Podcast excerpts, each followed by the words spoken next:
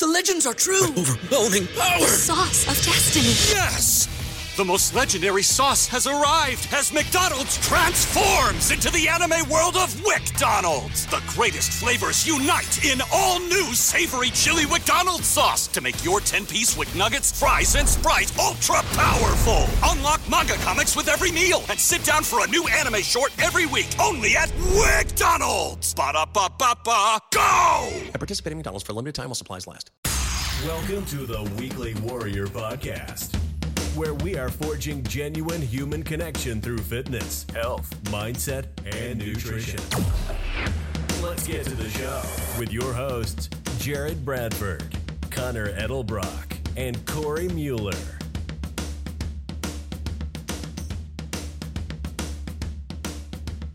What is going on, you weekly warriors? Welcome to episode 140.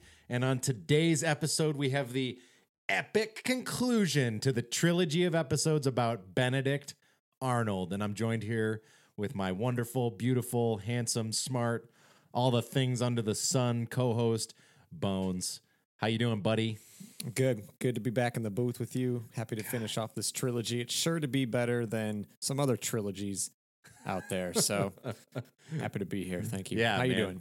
I'm great. I uh, this week was a big week. I uh, really got after it, and then today I had my first experience in a jujitsu gym, and uh, my throat kind of hurts from getting choked out. But life Yeah. is good. Hey, you know, every good man's got to get a nice choked out every once in a while. I'm yeah, I'm really excited for the journey that this is going to take me on because I man, I loved it. It was so much fun, and uh, can't wait to do more. But real quick before we dive into it, we're going to talk about Apsey Farms. If many of you know who have been listening to the Weekly Warrior for any period of time, know that we love good food, good meats, good God, let's eat. And uh, Apsey Farm, Apsey Farms provides our meats here at the Mueller household. And let me tell you what, in the beautiful rolling hills of Reed City, Michigan, is nestled Apsey Farms, about 350 pristine acres of rolling pasture where the, the cows are happy, the pigs are happy, and the chickens are even happier. And that translates into your food and the environment. And I'm not going to get into all the the stuff that I normally do today because we're diving right into the the end of the trilogy. But I'm going to tell you this: you go to ApseyFarms.com right now. You do it right now, and you build your box. You build your meat box. You can put whatever meats you want in there. There's bacon. There's burger. There's beef. There's all sorts of balls, whatever you want. Turn into uh, country boy there. and you're gonna go and check out, and you're gonna use code Warrior10 at checkout. That's gonna get you 10% off your first order. And let me tell you what, they're, you're not gonna regret this. You're not gonna regret it at all. It's good for you. It's good for the environment. It's good for your family. And if you can't find, or if Apsey, Farms won't deliver to you, so if you can't find Apsey Farms or they won't ship to you because you live just a little bit outside their radius, you're going to go to eatwild.com and find a, a local pastured farm near you. Support a, lo- support a local farmer. You won't regret it. It'll be good for you. And I'll tell you what, Bones, let's get into this shit. Let's do it. So, if you have joined us this far, this is part three of Benedict Arnold. The first two parts were about his young life and his military appointments in the American Army. This is going to take a bit of a darker turn, so strap in. And we are starting this journey on May 30th, 1778.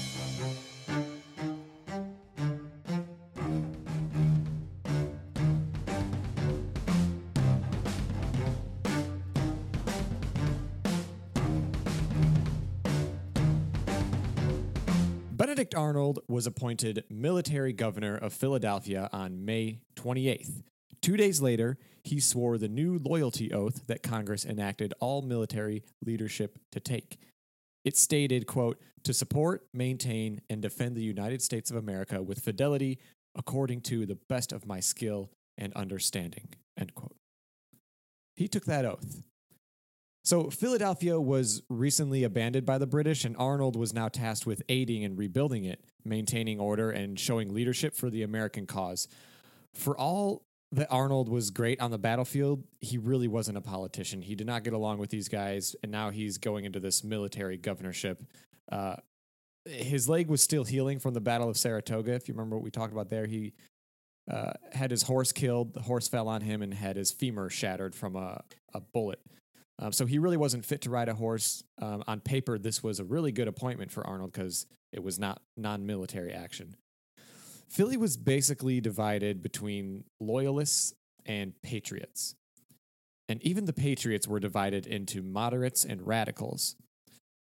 Although the Pennsylvanians ultimately agreed on the Declaration of Independence, there was a lot of debate between the radicals and the moderates until the final vote got cast in Congress. So, this whole city, Philly at the time was the capital of the colonies, it's where everything was um, and they're pretty well divided. The British occupied it for eight months, something like that, and finally now they're they're leaving. Um, they basically, when they left, abandoned the loyalists in Philly. Washington, George Washington, wanted the loyalists left behind to have some sort of protection from Congress, but Congress refused to protect these people. He wanted this because loyalists still served a vital part of the economy. But because these loyalists were terrified of the British leaving, they took what they could with them and fled in mass exodus. As the British and these loyalists left, they set everything that they could on fire in the city houses, everything. Um, so the locals cheered when Arnold arrived. He's a very well known. He's a hero at this point. Uh, the like guess his men loved him. Everything we talked about in episode two is is coming with him to Won the Philadelphia. Battle of Saratoga. Uh, he won the Battle of Saratoga, and that was Gates took credit for that. Yeah. Remember Horatio Gates? yep. So among like the politicians and all that uppity ups, I had a real quick. I had a listener. I had a listener send me a quote of his own that he wanted me to share, and all it was Horatio Gates was a pussy. is that Dan? no, Who's that? it's my uncle say? Cam. oh, nice. Yeah, he uh he agreed. Horatio Gates brother. was a little bitch. Yeah, yeah, man. He. He, he he didn't fight at all, and we go listen to you. You've been through episode two. He was a pussy. Um, yeah. So what he what Arnold found when he arrived at Philadelphia was a total of 600 homes and buildings burnt, piles of garbage and excrement blocking alleyways and courtyards. Uh, public building and churches were stripped, and shops were boarded up with a high volume of goods and rations rotting in the streets. British soldiers took over homes and cut holes in the floors to shit in. Hell yeah. Hell yeah. That's it. Fucking British soldiers. Benjamin Franklin's home was occupied by a man named John Andre, who stole many valuable belongings when they fled. As people returned to these homes and streets, they were horrified. So, with the British occupying Philadelphia, a lot of the American uh, American people that supported the the cause they fled because they were, would would have been prisoners of war. So they were like, you know, out of there. Yep. So they were coming back now as the British were leaving, and they're terrified at what, what they what they saw their homes turn into. I mean, British were cutting holes and shitting in the floors. Oi, governor, just gonna take a shit in this hole, will we? Yeah, make it a little bigger for the next one, then. On top of that, the division between the moderate and radical patriots was deep. Arnold was first tasked with taking inventory of everything in the city. Of course he was. So if you remember, like his whole deal was like yeah. he has to keep inventory of everything. They're making this guy do the most dumb, not it's not the most dumb, but the most tedious shit. It's like go color coordinate the files. It's stuff that he doesn't want to do. yeah, and it's stuff that you could easily delegate to a lot of different people. Uh instead of like the guy who's supposed to be leading the army. So with this new appointment in such a large and important important city and the overall incredible support Arnold had with troops everywhere, Congress was worried about Arnold trying to take over. So Congress authorized what were basically watchdogs out on any officers to monitor behavior and report any quote uh, reprehensible conduct as a means to keep everyone in line. Basically, they sent out people and they made a council of these people to like keep an eye on Arnold to make sure he's not trying to lead a revolt. Sure. Arnold grew pissed off and resentful of his sacrifices in war, while many of the quote patriots lived a laid back life and profited off the war and never saw battle, like people in Philadelphia. Uh, he felt that he'd earned a right to live comfortably. He was in constant pain, grievously wounded, and dealt with ongoing gout. While Arnold was in Philly, he took over the former British general's HQ. He refurbished it, and he was escorted around the city in a coach and four, uh, just as the former general, British general, had. So he's living good. He's got a nice house, got this escort, he's got horse, buggy, doing good.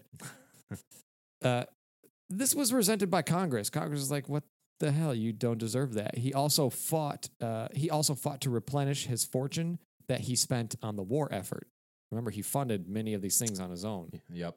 It's like 10,000 of his own dollars or whatever. Yeah, I think I can't remember how much it was. He said Congress had to pay, or Congress said that he had to pay back like 9,000 of his own dollars because he was asking Yeah. for that and they said he had to pay that. right. I think it was at Ticonderoga was it all when it all began, Yeah. where he was like, uh, he was like funding Give everything. my- he got all those yep. boys coats and everything, Yeah. um, everything in Montreal and Quebec, and they said, "No, you owe us money." So yeah. he's trying to replenish that fortune that he lost. And all of these things offended the watchdogs, the the the council that was keeping an eye on him. It was about this time that he met a nice young lady. Her name was Peggy Shippen. She was 18, hot stuff, and was from a prominent family that stayed in the city during the British occupation.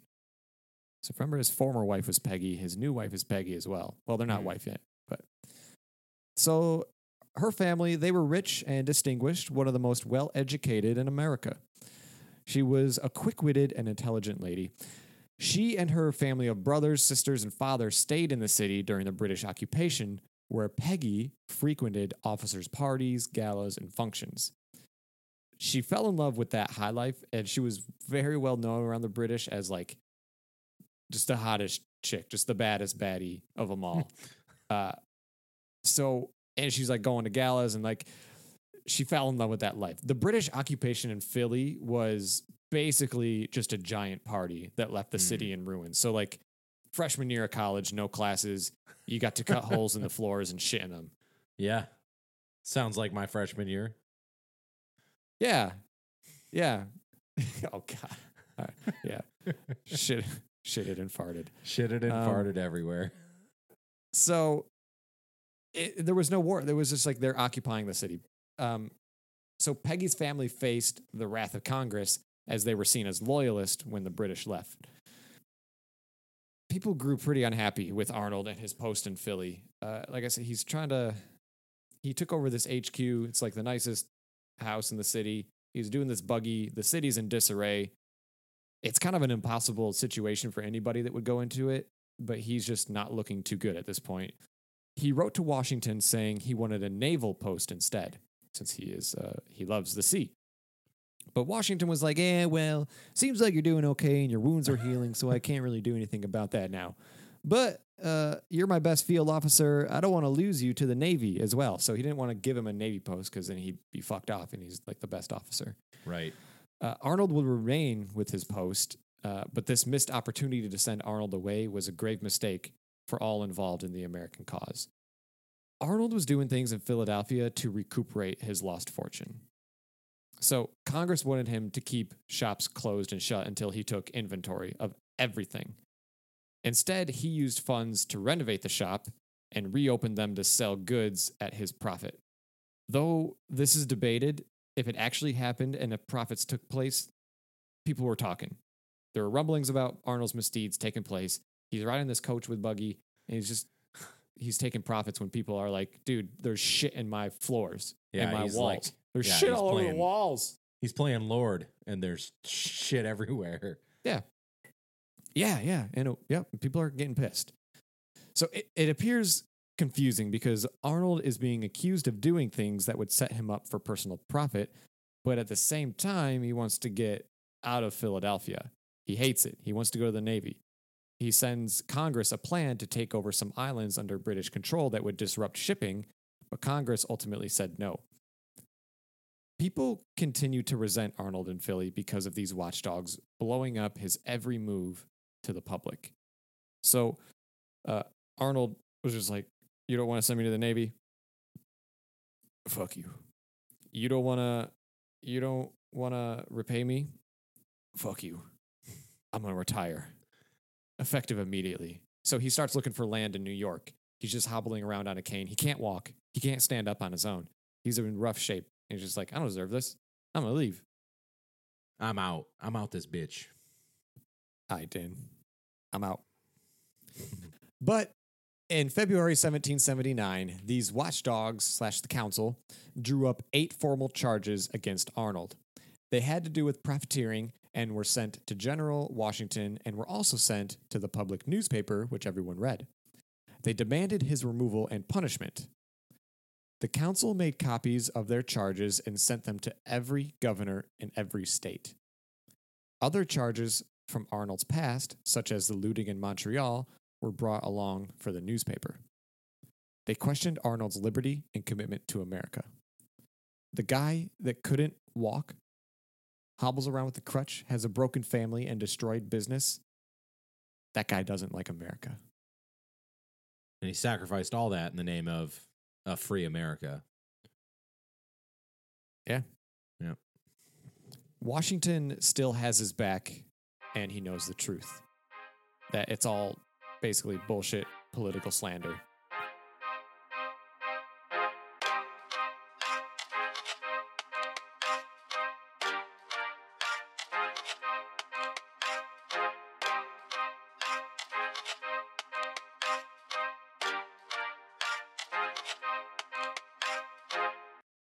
Benedict and young Peggy got married, and she was soon having his first child.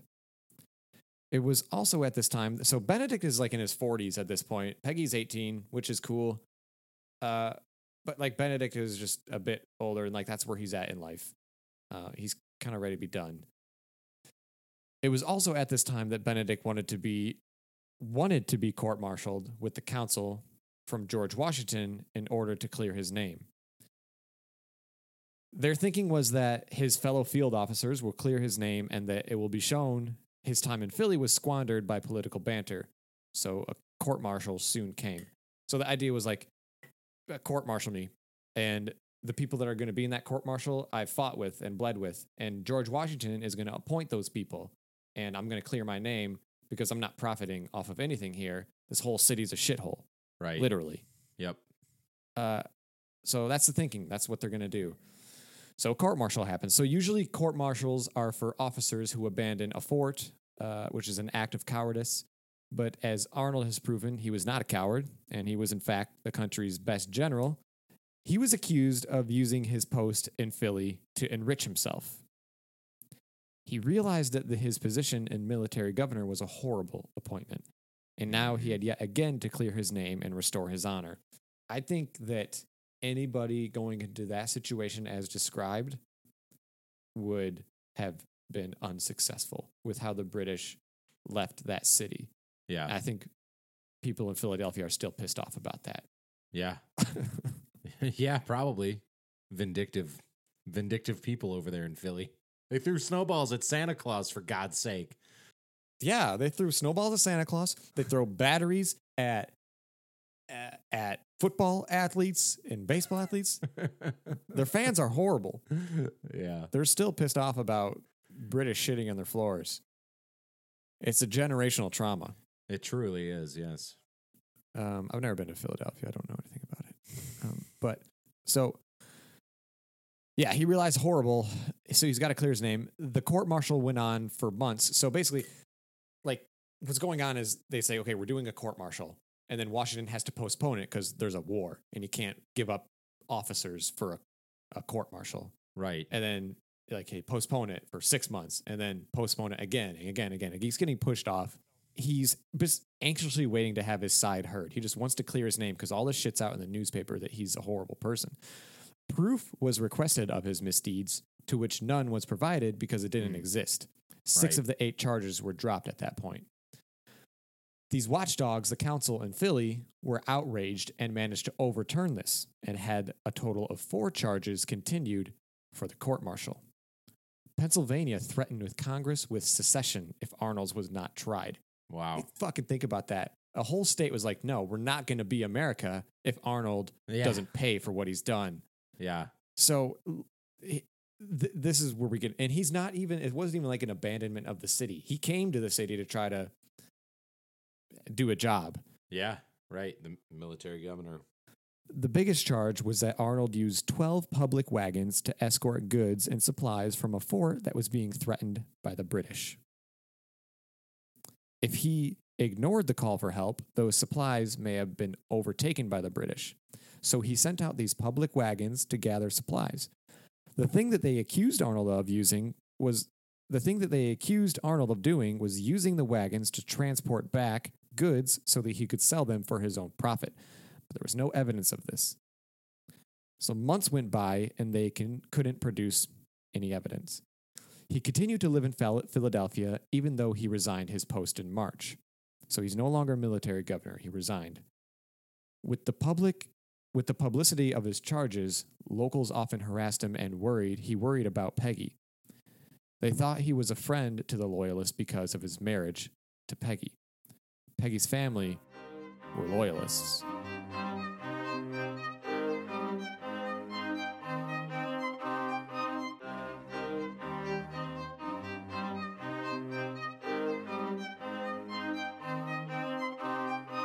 So it's it's these radical patriots that are uh, are after Arnold and the loyalists especially, whereas the moderates saw the loyalists as as people who didn't need to be punished because they had value in their economics, the rebuilding of the city, and the future. They're people in America. We'll take them along for the ride. The radicals basically said, "Fuck them. They like the British, and also you moderates should be hung." The moderate James Wilson, who was a signer of the Declaration of Independence, had a long list of men that he defended in court that were accused of treason by the radical patriots. Hmm. So he he grew extremely unpopular among a lot of people in Philly, this James Wilson. Wilson was the leader of the moderate patriots, and Arnold was a large supporter. So this radical anger grew to a violent mob in 1779. All of the moderate leaders were, were surrounded at Wilson's home by a mob and militia of over 200 radical patriots. The crowd grew to up to 400 men who were angry with the current economic status and thought it was due to a loyalist plot. Hmm. So at the time, Congress basically was just printing money. They were printing, printing, printing a fuck ton of money, which took the currency value way down. So basically, w- by the time officers and generals got paid, they could buy like a pair of shoes for the year. Right. And by the time the soldiers got paid, they couldn't buy anything. It was useless. Their money was useless. So they're pissed. And they think it's because of the loyalists and the moderates. They're like, it's a conspiracy type of thing. yeah. Uh, so so they surrounded their house. They're all inside. Shots were fired between the house and the mob. The mob broke down the door, and Colonel Chambers, a moderate, was killed. James Wilson and others stacked furniture against the door to hold the angry mob back. Arnold heard the commotion and made his way to Wilson's home. He pulled out his pistols and was surrounded, being pelted with stones. The radical leader, uh, last name of Reed, yelled to Arnold, You have no more voice in the military affairs of this city.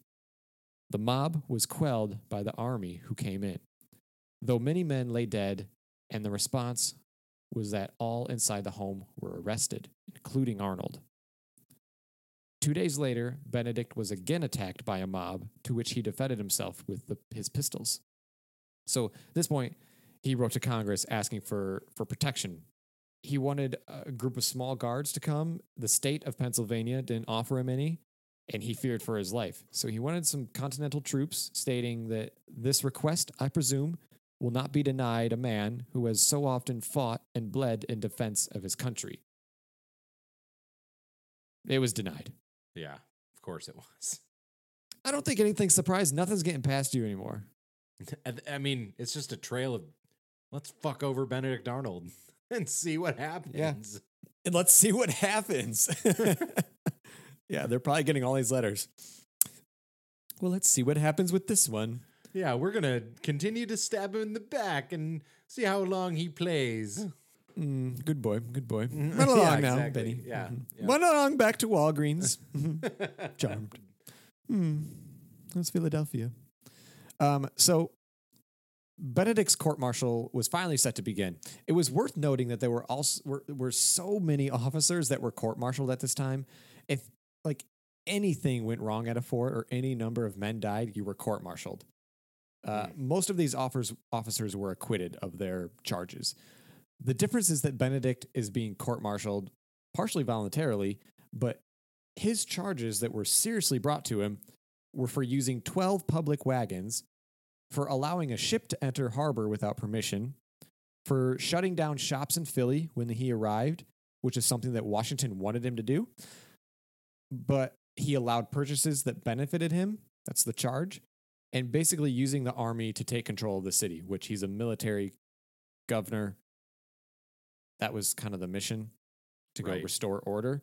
Yep. Uh, so he's getting charged for what he was supposed to do.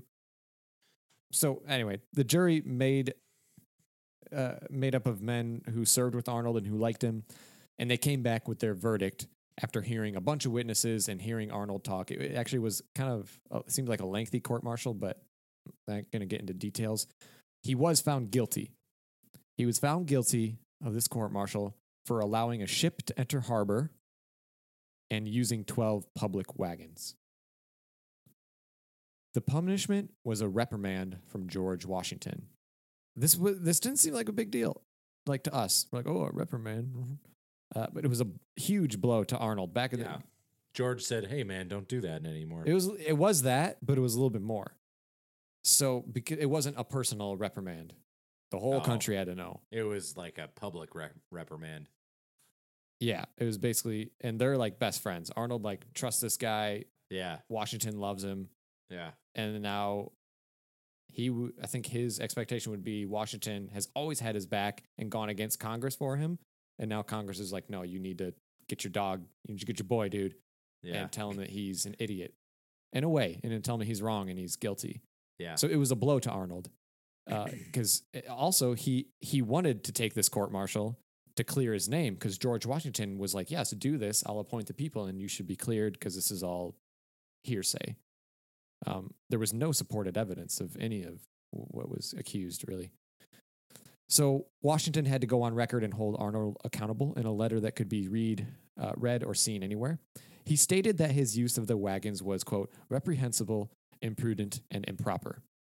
Washington also wrote a private personal letter to Arnold in order to console him on this. In this, he states that Arnold is their most valuable commander in the army, and he will, quote, furnish him with opportunities for regaining the esteem of your country. Hmm. By the way, Congress still owed him years of salary. On the day he resigned his military governor position, which was demanded of him, hmm he wrote to Washington again, asking to be placed, this time, as a soldier as soon as he was fit. So he's just, he's kind of all over the place. He's like, I'm retiring. He- I want to get after it with the Navy, want to get after it as a soldier, or want to retire. Yeah, he didn't want to deal with the bullshit. He just wanted to work. He just wanted to do the things. He didn't want to deal with politics or whatever. He, I, that's the way I see it. Like, just let me fight Yeah. for my country. I don't want to deal with all this other shit. Yeah, it is. It's a bunch of shit that's just coming down the tunnel, and Yeah. he's just forced to open his butthole and take it. Eh, and Shit into butthole. shit into butthole. and none of us were there, but thinking back to the situation and what the city was, who the fuck, who could have possibly turned that into something better except for time?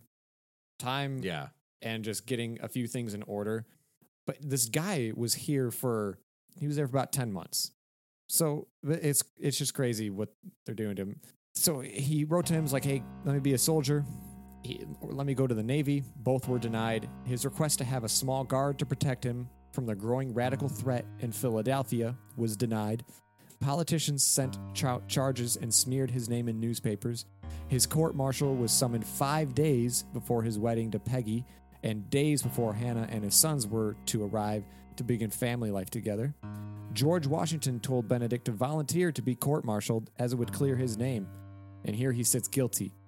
Guilty as charged with no evidence of his personal enrichment that was stated in the charges. He can't stand on his own, he can barely walk, but still wanted to fight for the American cause. When found guilty, Congress insisted on a public punishment via Washington's letter.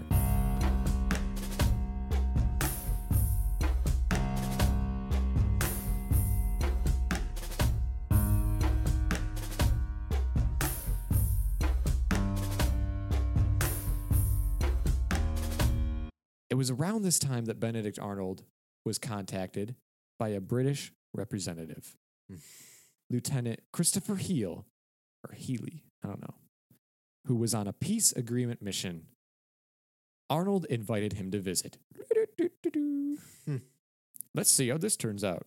Yeah. So, this guy brought a letter that was written by Colonel Beverly Robinson, commander of the Loyal American Regiment, which was a British regiment composed of loyalists. They fought for the British side, side, but they're not from England. They're Americans, and they're like, American. that- that's yeah, who- they're colonists. Yeah, yes, that want to fight for the British. right, like want Britain, Great Britain to stay in power in America. Yep. Yeah. So their goal was to recruit Americans that had been turned away or, quote, disenchanted by the American cause. Colonel Robinson was a former friend of Washington and he owned an estate. He owned a house near West Point with many friends in that area. The letter was designed to appeal to the patriotism of the rebels, stating the rebels basically just wanted quote, happiness in their country. At this point, the British were offering everything they could render the colonies happy. Quote, an American assembly, freedom of commerce, blessing of a good government. The letter to Arnold then reminds of the present situation an endless war, needless suffering, and an American America in desolation. Philadelphia. He asks Arnold basically if he would chase the liberty of America even if it means her destruction by means of war?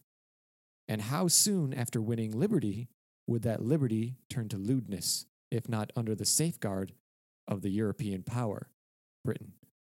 Will you rely upon the guarantee of the French? The letter asks. So if you remember back to part one, Benedict hates the French, going back to mm-hmm. the French and Indian War. This letter from, from Robinson directly appealed to Arnold as the one man who can bring peace to America and end the war. So basically, he says there is no one but General Arnold who can surmount obstacles so great as these. A man of so much courage with will never despair of the Republic, even when every door to a reconciliation seems sealed. Render then, brave general, this important service to your country. The colonies cannot sustain much longer the unequal strife. Your troops are perishing in misery. They are badly armed, half naked, and crying for bread. The efforts of Congress are futile against the exhaustion of the people. Your fields are untilled, trade languishes, learning dies. The neglect of a whole generation is an irreparable loss to society. The youth, torn by thousands from their rustic pursuits or useful employments, are mown down by the war. Such as survive have lost the vigor of their prime or are maimed in battle. Hmm. So they're they're basically saying, man, you're the dude, you're the dude to end this war, and you can help us end the war because your America sucks right now. And at this time, the British were winning. Really, they they were doing a Oh, lot of yeah. things. Uh, they were kicking ass, kind of at this time. This letter reaches other patriots and leaders for the American cause. So it wasn't just sent to Benedict. This was sent to a bunch of people, and they was like insert name here, copy paste, insert name. One of these was Ethan Allen, Mm. who was back and was ready to hand over Vermont to the British. He agreed to hand over Vermont to the British. A string of trusted American patriots were already working for the British. I don't recognize any of these names, but it's super interesting Benjamin Church was the director of the first American Army Hospital, was a paid informer of General Gage in Boston. Metcalf Bowler, the Chief Justice of Rhode Island, and William Heron was a member of the Connecticut Assembly. They were supporting the British. Edward Fox uh, was a treasury in Philly, offered procure information and received payments from the British for insider intel. William Rankin was a colonel in a militia in New York, Pennsylvania. He was an informer.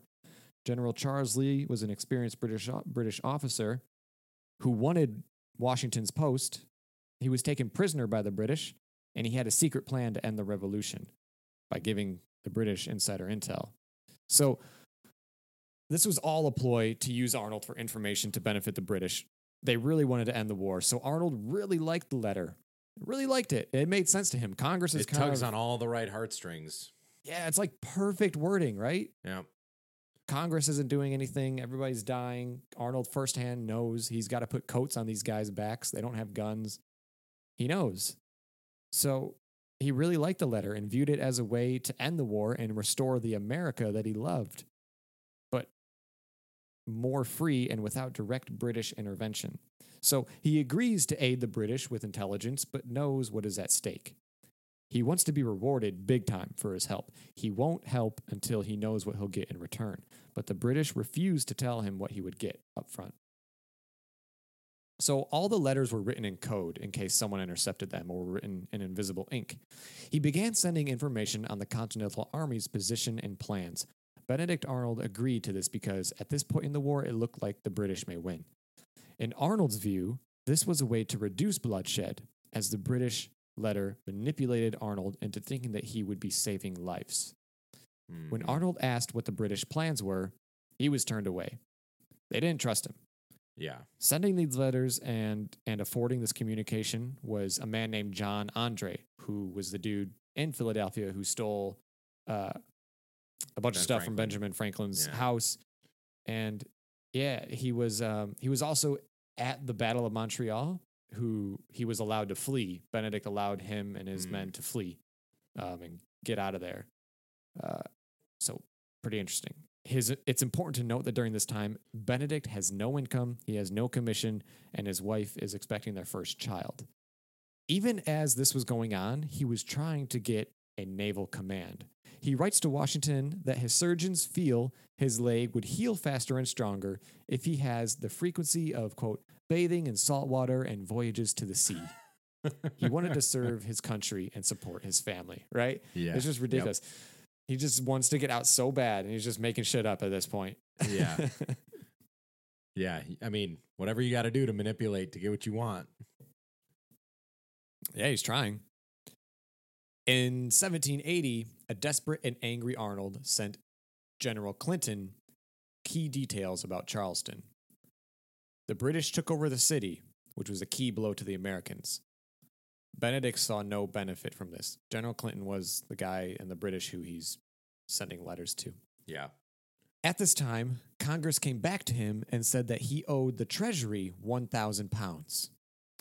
So now he's basically done. He's 100% done. He's been done before, but now he's like, I'm done. I'm really, really done. He spent his own money funding the war and won't be reimbursed. His whole life is a shit show because of politics. His Right. family's in danger because his wife is a proclaimed loyalist. She was known to be a bit of a persuader. Benedict decides that to end the war, the British must take West Point.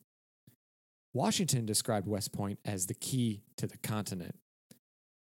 It was a powerful fort and strategically placed for shipping and defense on the Hudson River. Mhm. The Americans spent years, years fortifying this place. In 1778, they stretched a 1,700 foot long iron chain across the river. Each link of the chain weighed about 90 to 120 pounds. It was attached to a series of logs on both sides of the river, and the chain hung underneath the water at the right depth, and it just tore apart enemy ships that attempted to pass to get to the fort. yeah. Fort Arnold, named after Benedict, was built at the end of the West Point Plain. The fort was basically impenetrable and had the latest military tech, uh, what West Point did. It was also protected by a bunch of a series of other forts, and it's just the whole area was a stronghold. If it fell to British hands, the war's over. It's it's checkmate. It's done.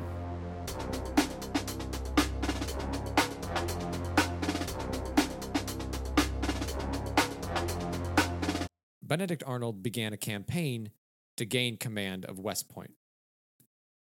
He wrote to his old friend Philip Schuyler and other delegates in Congress and laid out why he was the ideal candidate to command. Schuyler met with Washington and recommended Benedict for command of West Point. Washington was prepared to grant Benedict command of West Point following two meetings and a series of letters from Schuyler. So people are backing him up, saying, let's, let's go to West Point, bud.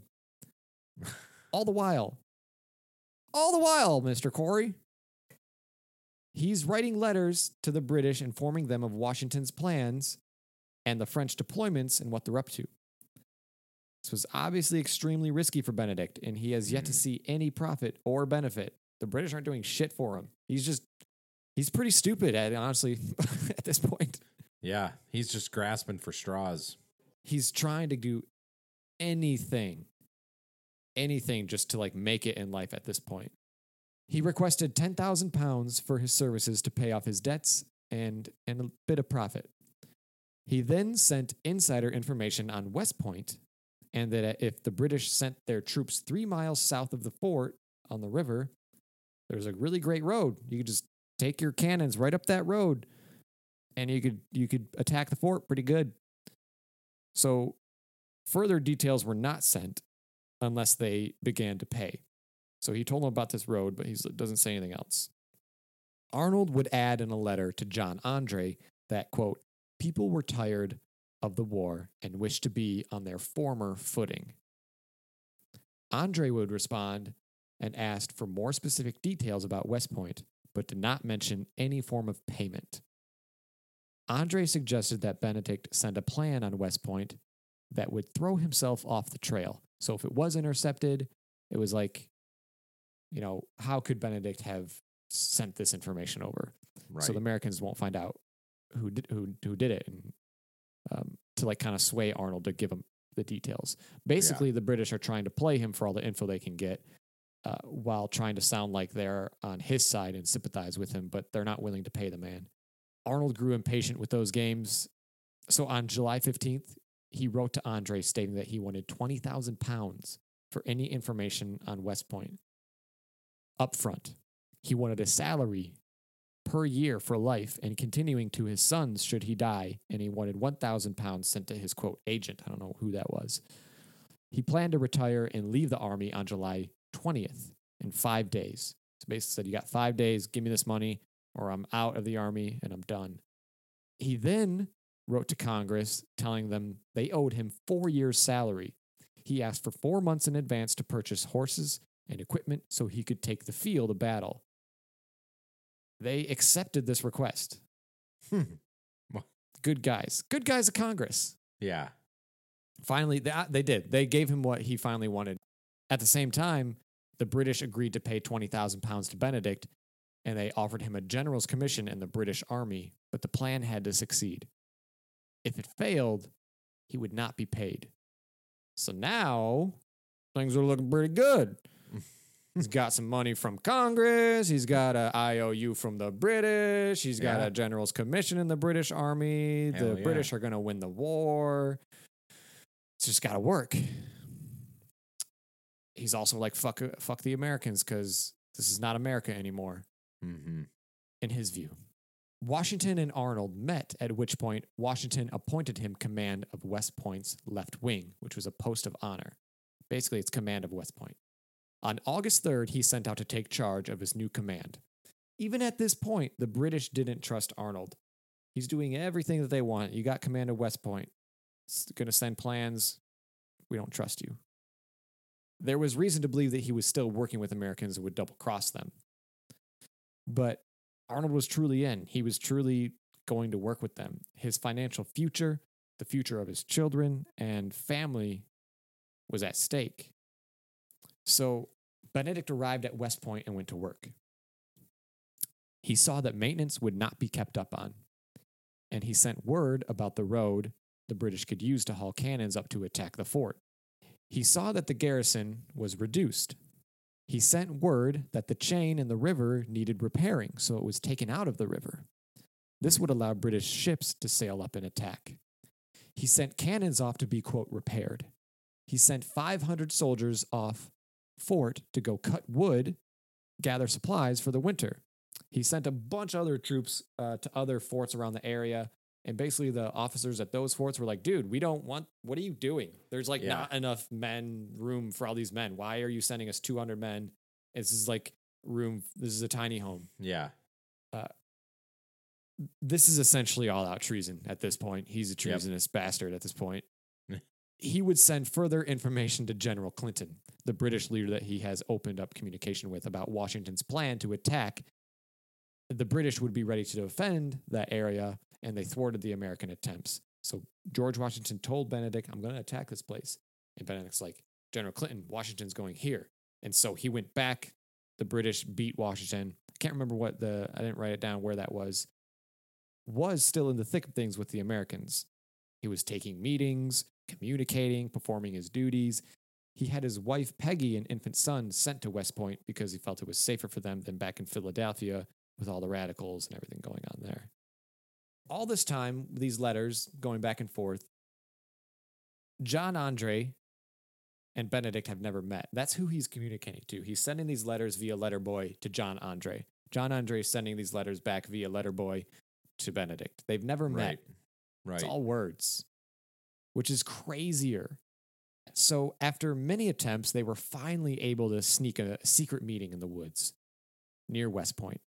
During this meeting, the British offered Benedict 4,000 less pounds than he promised. He flipped a shit and he basically was walking away. He, and he's like, no, never mind. And they obviously, Andre was like, no, all right, you got it. You got it, bud. Arnold had brought with him eight documents outlining West Point's detailed defense system, but he had no map of West Point. After further discussion through the night about West Point and how to attack and what they can do and when, the sun began to rise and Andre had to try to rush off. Unfortunately, he couldn't get back to his boat in time due to the tide. Arnold would sneak him back to his home nearby and sent Andre off the next night in disguise with the West Point plans. He sent him off with one of his aides, who was a lawyer. His last name was Smith. So he sent Smith and Andre off to go sneak Andre back past American lines into British territory. Because right now they're in American territory. And if Andre gets stopped, he's a British guy Right. he's fucked. They're going to Yep. be like, "Why are you here?" You know, he's a he's a British general. Actually, he's a general. Um, he's second command to Clinton.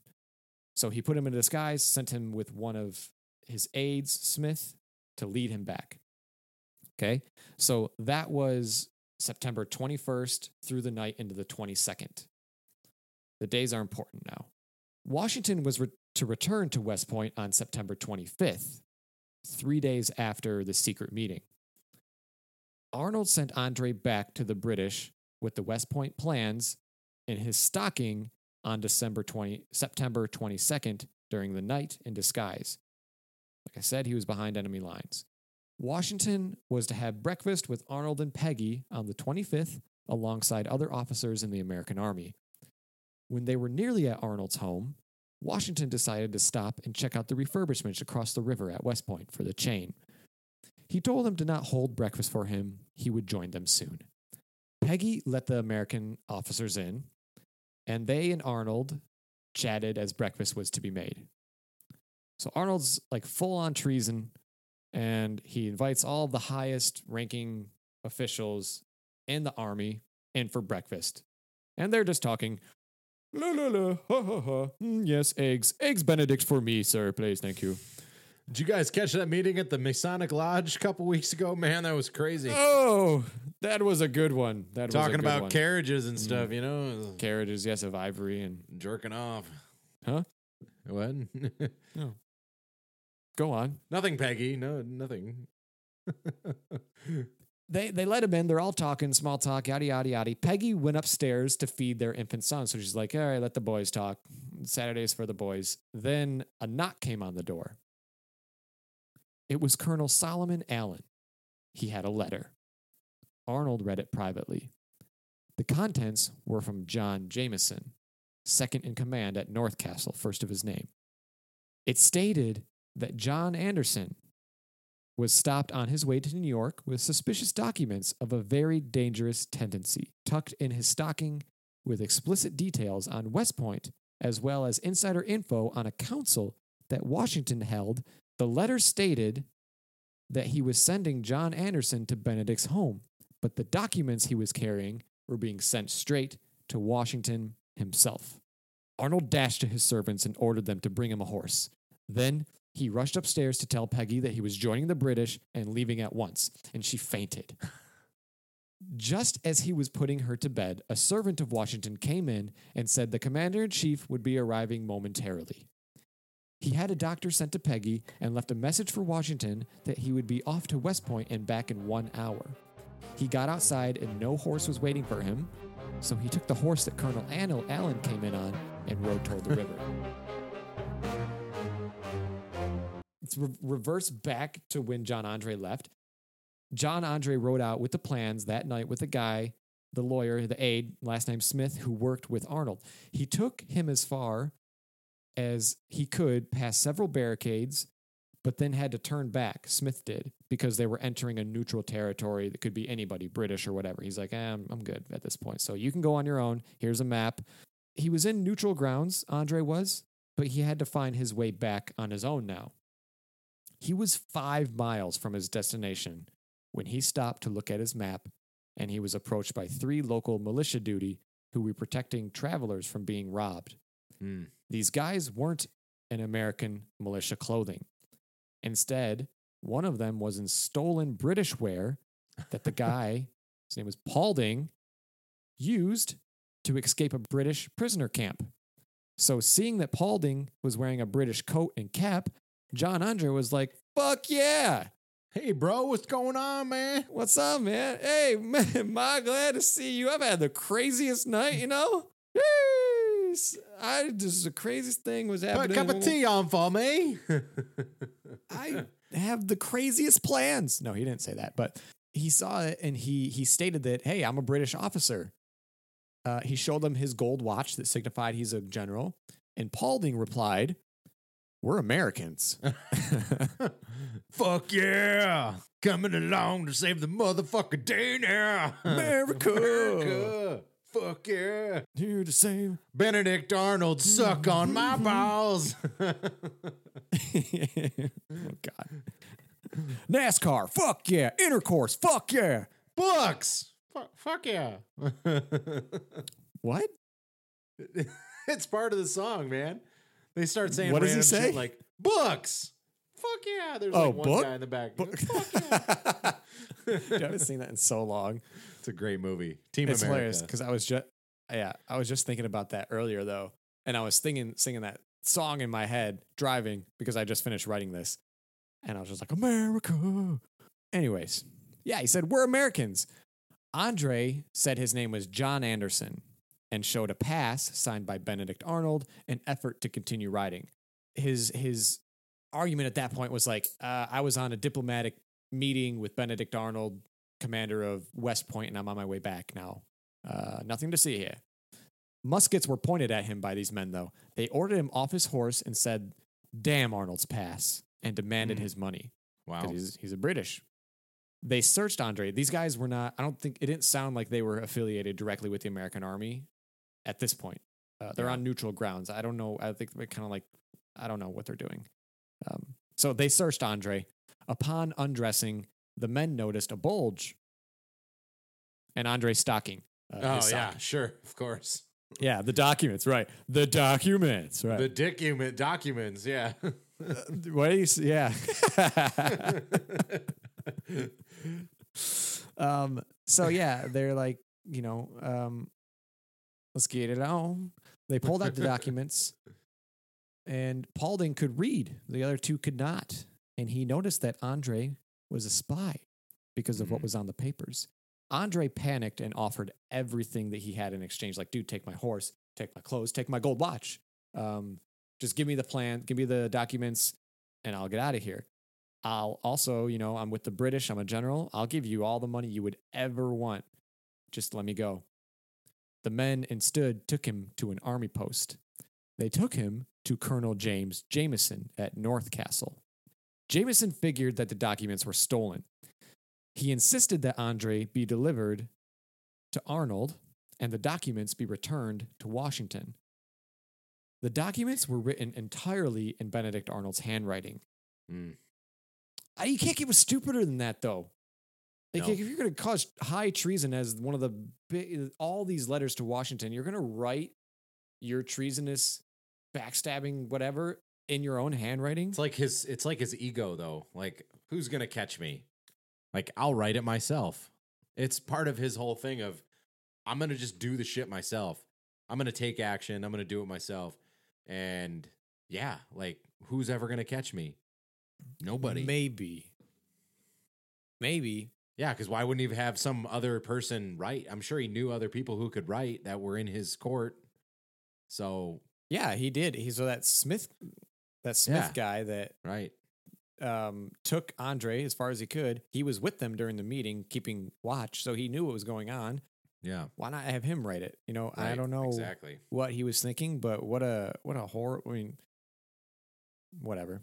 Yeah, we're on the American side. We're Americans, so you want to like after this whole story, you want to be like sympathize with this guy in a way, but at the same time, if he if he did this, this worked out, which we'll get into. I've sort of sympathized with him up until this point when he starts fucking over like Washington because George Washington's been his biggest supporter and biggest ally, and he's legitimately like he's screwing Washington over. He is getting Americans killed. He's losing battles for the Americans. He's sabotaging American defenses. Like I've had a lot of sympathy up until now. Like, do I get it? I sure do. Do I like it? I sure don't. Um, and I'm, Yeah. I'm at the point listening to the story. I like I want to know how how it's gonna end, obviously, but I'm like, fuck this guy. He like he yeah, I mean, I don't know. You asked me two weeks ago, I'd have been like, man, Benedict Arnold, what a guy. And then now Yeah. it's like, this dude's a piece of shit because he didn't get what he wanted and he whined and cried. But he, I don't know, man, he got fucked over a lot. But he's fucking over his best friend, he, like George Washington. Ah, not cool. Dude, I agree with you. Yeah, I mean, he's going after the dude that has always had his back. He's had his back and that the whole and that is the most surprising and disappointing tragedy of it. yeah, His, his life is a tragedy.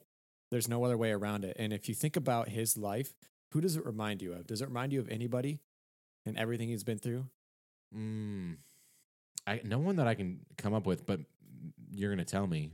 I'm gonna tell you. I thought maybe at the last episode, dude, it's fucking Anakin Skywalker, Mm, yeah, okay, I see right? that. So Yeah, he's a fictional character. Obviously, this is make not whatever, but he was trying to get all these appointments, and Congress was like, "We we finally appoint you to Major General, but you don't have seniority over anybody." we Right? grant you a seat on this council, but not the rank of master. Exactly. And he was the best warrior. He was the best leader. Mhm. He gave no shits. He was going in and doing things for the betterment of what he thought was a good cause. right. And then the politics and the dysfunction within those men and the greed turned around and continued to fuck him. Yeah, it's a good point. So, and And he turned on Obi Wan. Washington, yeah. Yeah, his And brother. That's the real tragedy because he he finally started to view Washington as just one of the dudes because Washington Yeah. promised him you're going to have your name cleared and your honor restored. right. And even though Washington is like, I'll see to it that you are restored, Benedict was like, No, I have nothing at this point. I have nothing. You gave me this military thing. It was a huge fucking mistake. You won't give me a Navy appointment. You won't let me join the Army. Finally, he gave him West Point, but at that point, it was too late. So I don't, at this, yeah, I don't sympathize with what he do, he's doing, but if we put ourselves back in that moment, now we have perspective because it's in Yeah. history books and it's easy to tell a story and have an opinion. In that moment, though, he doesn't know what's going to happen. no. He's trying to do well, what's like best Anakin. for his family. Anakin didn't know either. Yeah, Doing what's best for his family. And George Washington sitting there like, You were my brother, Benedict.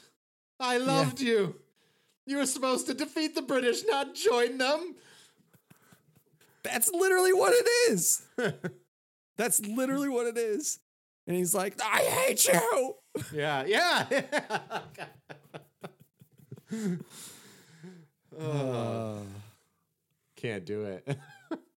It's very interesting. When I made that connection, I was like, huh. yeah, that's like a perfect. Even though Anakin is fictional, it's like I can totally relate Yes. and connect that dot 100. percent Yeah, we. It's such a. Let's continue, okay? Yeah, Uh, These documents were were entirely in Benedict's handwriting. Washington's intelligence chief noticed it right away. He's like, "That's Benedict Arnold's writing," and suspected treason, and said that Andre would not be sent to Arnold's home.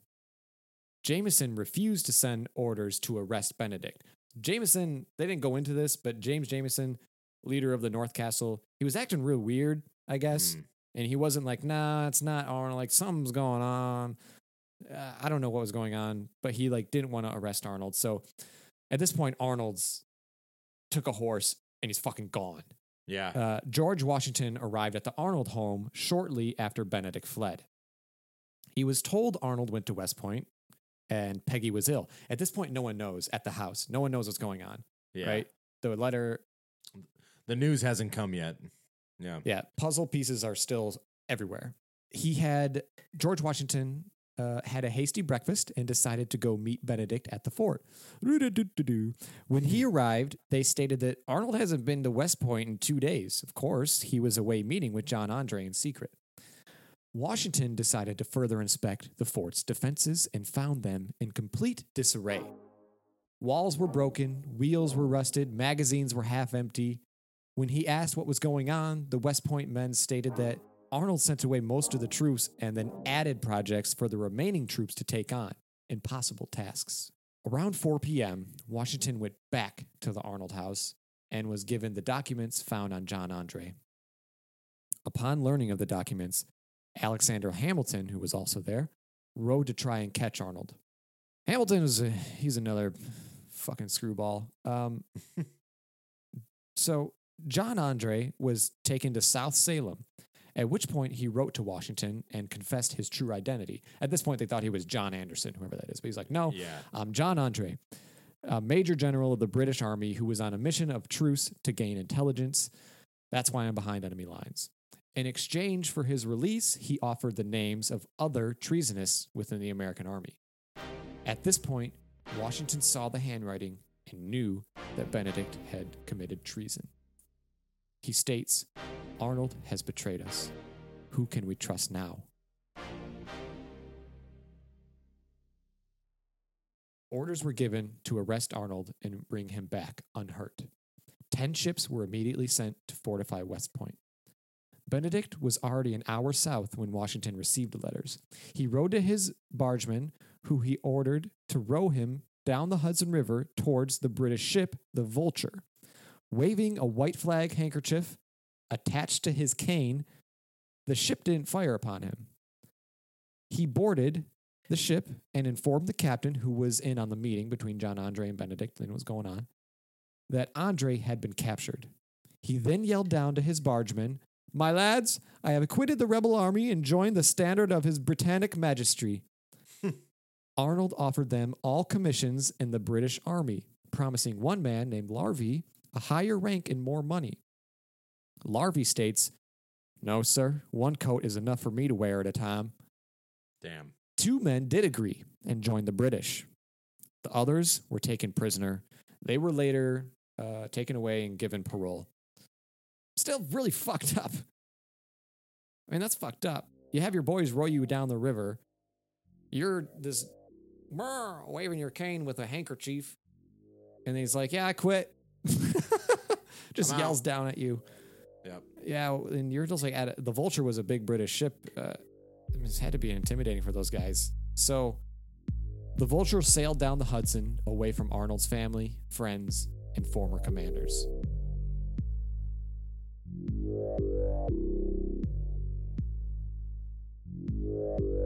There was talk that Arnold had planned to have the attack on West Point and have Washington and his officers captured because he knew Washington was coming shortly after the plans were given to Andre. He wrote to Washington while aboard the Vulture, stating, I have ever acted from a principle of love to my country since the commencement of the present unhappy contest between Great Britain and the colonies. The same principle of love to my country actuates my present conduct. However, it may appear inconsistent to the world, which very seldom judges right of any man's action. I ask no favor for myself. I have too often experienced the ingratitude of my country to attempt it. Basically, I don't want anything from you. You, guys have never really paid me back for all the sacrifice I made for the country, Yeah. and no one's going to judge me fairly because they don't judge anybody fairly. Right. So fuck it. it's just I, I'm I'm in the thinking of him as Anakin. Now I'm just in the sad like you know Yeah. things could have been a lot different. Dude, for sure. Things could have been a lot different. The crazy part of it is things could have been different for a long time. They could have done many things. They Washington could have could have appointed him to a navy position and none of this would have happened. And who knows Yeah. how the war would have gone from there. Congress could have supported him more. They could have been less of a dick.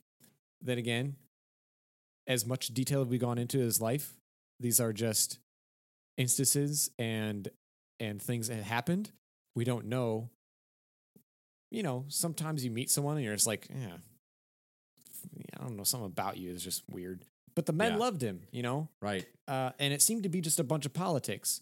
The proof was in the pudding that him as a leader, he was a good leader, but he couldn't do the politics, Yeah, and that got the best of him. sure, I think so.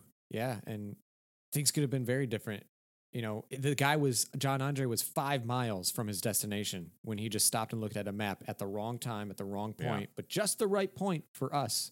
Right. because we know from reading this and you know if John Andre got those plans back to the British, Yeah. it's on. It's fucking done for America because ev- West Point was just a shell Right for the and no one knew. Right for the picking, and then it's it's over. It's, it was a main shipping, main trading, fortified military spot for the Americans. It was pretty much their last, in a way, their biggest last stand. Uh, it could have been very different. Um, he he wrote to Washington on that. He went on to further ask for Peggy to be released and no harm done to her, as she knew nothing, as well as his aides who knew nothing. He took responsibility for John Andre, stating that it was all Benedict's, it was all his idea, and he lured Andre into it, which was not true. He's taking the blame. John Andre was escorted with heavy guards to Arnold's old home, where Washington was. The British pleaded for his release, stating that it was all Arnold's doing, and Andre was following intel. So there was probably some sort of like, hey, just say, you know, British is like, hey, Arnold, write and say it's all your idea. We got your back, type of thing. Mm-hmm. Uh, Peggy was in distress. She was wild, dude. She was wilding out. She was screaming. She woke up. She fainted. She woke up saying she was. People were trying to kill her and her baby. She has no friends or family left, and her husband's gone to the British. And blah. Yeah. so Washington knew her, knew her, and he was sent in. Like, hey, Washington, go talk to this like crazy lady right now. She's losing her mind. He was sent in to try to talk to her, but when he entered the room, Peggy did not recognize him, and she continued her fright. Ah! Her gown dropped from her shoulder, and Washington got embarrassed and left the room. Fucking George, man. Oh, good dear. Oh, she's. Fucking George. Mm, Excuse me. I must go to the Masonic Lodge. Aaron Burr, who was a founding father, would later state that Peggy was in on the whole thing and was this this craze was all an act. Yeah. She was, after all, a loyalist. That's what I had read was Peggy was a big part of his treason, the treasonous act was she convinced him to do it. He had already had all these things were stacked against this pillar and Peggy basically like and the pillar had been chopped away at the bottom and she just kind of Yeah. Pushed. and sent it over the edge. Yeah, and this the the the reading that I did didn't really dive into it, but I have heard that too that she had a big big part to play in his kind of like everyday swaying and talking shit. Yeah. She's her family were loyalists. Um Yep. so more more most of those closer to Peggy said that she was innocent. So Who knows? Washington gave her the choice to return to Philly or go join Arnold. She chose Philadelphia. Hmm. So a lot of people think had she had she been complacent with the whole thing and been part of it, she would have gone rushed to Arnold's side. She Right. didn't. So the whole country went crazy at the news of Arnold's treason. His old town of Norwich, where he was born, was especially vicious. They mm-hmm. overturned his father's grave. Damn. They burnt his name in name in effigy. In Philadelphia, effigies of Arnold and Satan were paraded through the town, and both were burnt. Europe erupted at the news. Confidence in the American cause flattened. Quote, since the fall of Lucifer, nothing has equaled the fall of Arnold, Wow. states an old friend of Arnold. John Andre was to be executed on October 1st. General Clinton of the British continued to plead for his release. Clinton sent a consoling letter to Washington on Andre's behalf, saying, "Oh, he didn't mean it. He's not a. He's nothing to do with this. He was just riding a horse. He's he's. It was a peaceful mission." At the same time, Clinton forced Benedict to write a threatening letter to Washington, basically stating that if anything happens to John Andre, I'm going to send my army and destroy you. Washington was unmoved. His execution of John Andre was delayed, but nonetheless, John Andre was executed via hanging in front of a large crowd. George Washington was close by, but had his shutters on the house shut to avoid seeing the sight. Two days after the execution, Congress had Benedict Arnold's name stripped from the list of officers. Hmm. Five days after the execution, Arnold writes an open letter to America stating why he did what he did. He refers to loyalists and other Americans suffering, quote, that class of men who are criminally prolonging the war from sinister views at the expense of the public interest. Congress is prolonging this war and the boys are dying. Everybody's dying. He reminded them of his fighting and his sacrifice in the war for the American cause. He goes on to state that he is American by heart, but agreed that in order to end her suffering, the rule of the British should be reenacted. The letter raised interesting points, but the uproar didn't go away. He later offered officership to any American officers who were unhappy in their current rank. Though there were many, many officers that were unhappy, their big threat was to quit and go home, but they didn't want to join the British. John Adams would confess, quote, there was not a moment during the revolution when I would not have given everything I possessed for a restoration to the state of things before the contest began. I added that because it shows that everybody, not everybody, but a lot of these people that are higher up thought that the war was just a horrible thing to be continued on. And Yeah. if they could, if they knew where they're going to be at in this situation, they would have let Britain done what they wanted to do because things were bad, but it wasn't this bad. It's like the Boston Massacre every day now. Yeah. But that's, I mean, that's what war is. War is hell, and it Yeah. always will be, and it always was. And I don't think a lot of those guys knew that at that time. Um, they thought, well, yeah, we'll throw some tea into the harbor and we'll tell the British to, yeah, and I quote Benjamin Franklin, take your shit home and suck it. And, you know, they, they didn't. And then that's what happens. People die. So yeah, they probably all were like, I would have been all right with if we wouldn't have went to war, but I mean, good thing that the the right people persevered because at that point there was no going back, and if the British would have taken back over, it probably would have been really bad. It would have been worse because there would have been like the rebellion from the Americans and then they would have Yeah. to teach us a lesson. Exactly. Yep. They spank them, spank spank the bad colonists. And you know, those guys never saw war. John Adams, Thomas Jefferson, they didn't see war. So I think like with Washington, he he was the only one out of the main group of founding fathers that, that I mean I, that I know of, and I could be wrong. He was the commander in chief. He was with the boys, and John John Adams, Thomas Jefferson, John Hancock, like all of these guys had an idea, like yeah, I want to be free, but a lot of these dudes were like businessmen, and they didn't want to be taxed anymore. They didn't know what it meant to suffer on the battlefield and get shot with a musket or blown up by a cannon or like the horrors that that all entailed. And so, yeah, I mean, they don't know. Washington was out the They one out there doing the shit, and he did it with a heavy heart. Like he didn't want to do it. because he was he fought for the British. I wonder Yeah. if people in Britain are like, "Yeah, fuck George Washington. That guy's a treasonous bastard." Because he kind of, yeah, I mean, in a way, he was absolutely he was treasonous. Uh, but yeah, I'm sure that those Tom, our our founding fathers, guys that wrote and signed the Declaration, were looking at it from a lens of monetary things and Economic and freedom, economics and political freedom. yeah, Uh, which is good and then now get, we're to- here. to, get yeah.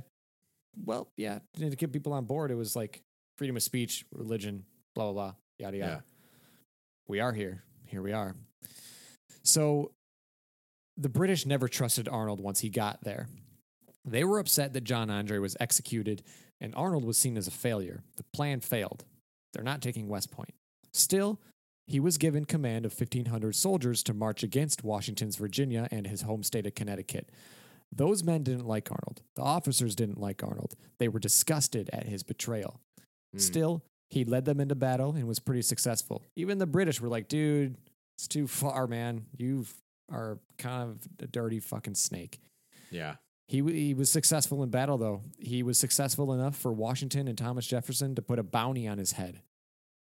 The British were eventually defeated in Virginia, and Arnold returned to New York, where Peggy now was, and they expected their second child together. He was then chosen to campaign and lead troops into his home state of Connecticut. He led troops in to capture New London, the British sent the whole city up in flames.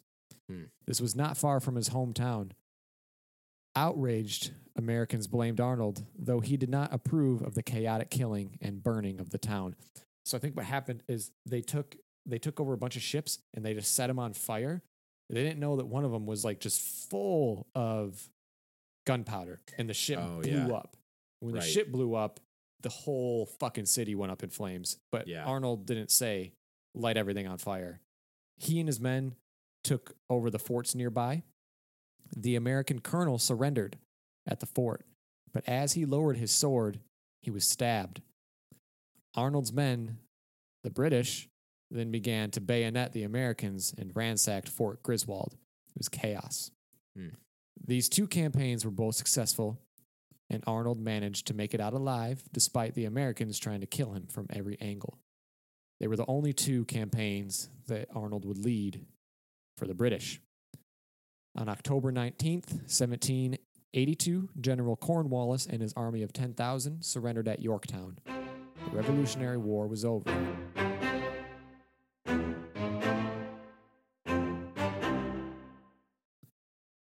Two months later, Peggy and Benedict sailed to England in exile. He would never see America again. Cornwallis was a passenger with him. Hannah, Arnold's sister, would stay in America with Arnold's two sons, who she basically raised as her own. yeah, The king treated Benedict well and was compensated for his losses in America. He was granted land in Canada. Peggy was given a nice pension yearly, and her sons were given a pension yearly for life. They had two more sons and a daughter together. All of his sons went on to serve in the military. But the locals did not like Arnold. The liberals hated his choices of treason, even if it was to their side. Peggy and Arnold would visit Canada, and Arnold began a shipping business there, which was successful. But his warehouse eventually burned to the ground. Peggy would visit Philadelphia once more to see her family, but all of her friends shunned her. The Arnolds eventually settled in London in 1791. War broke out in 1798 between France and Britain, and Arnold wrote to the Duke of York pleading to fight. His plan was to take the West Indies was denied. Worse, he was no longer wanted. He told Peggy, quote, They will not give me a chance to seek a soldier's death. Hmm. He was 60 years of age. He couldn't sleep. He had many children, debts, and injuries from war. He left his Canadian land to his oldest sons and his American estates, what was left of them, to Hannah. He became delirious. As he lay in bed dying, during one of his clearer intervals, he asked for his uniform. The uniform of Major General Benedict Arnold of the Continental Army. He had kept it and preserved it after all this time. He says, quote, I beg you, bring me the epaulets and sword knots which Washington gave me. Let me die in my old American uniform. God forgive me for ever putting on another one.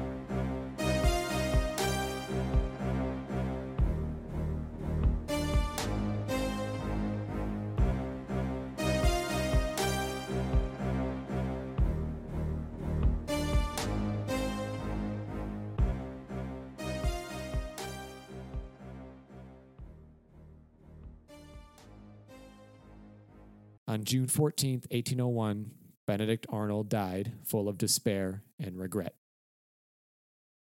And that is the end of Benedict Arnold. Thank you for tuning in these past couple weeks as we explore the life of Benedict Arnold. This episode is kind of ending abruptly with the end of his life. Uh, uh, we wanted to save the rest of the episode for next week because it was kind of a lengthy talk about all of our thoughts on his life and how it relates to now and the things that were going on back then and, and a lot more talk. So you'll have that as a separate episode next week. Before I, I leave this episode, I wanted to list the source for all this information. It's a book called The Tragedy of Benedict Arnold An American Life. And this is by Joyce Lee Malcolm.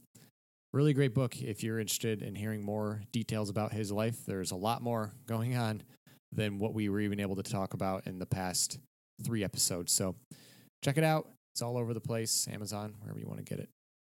So look forward to next week, and uh, we'll be back then.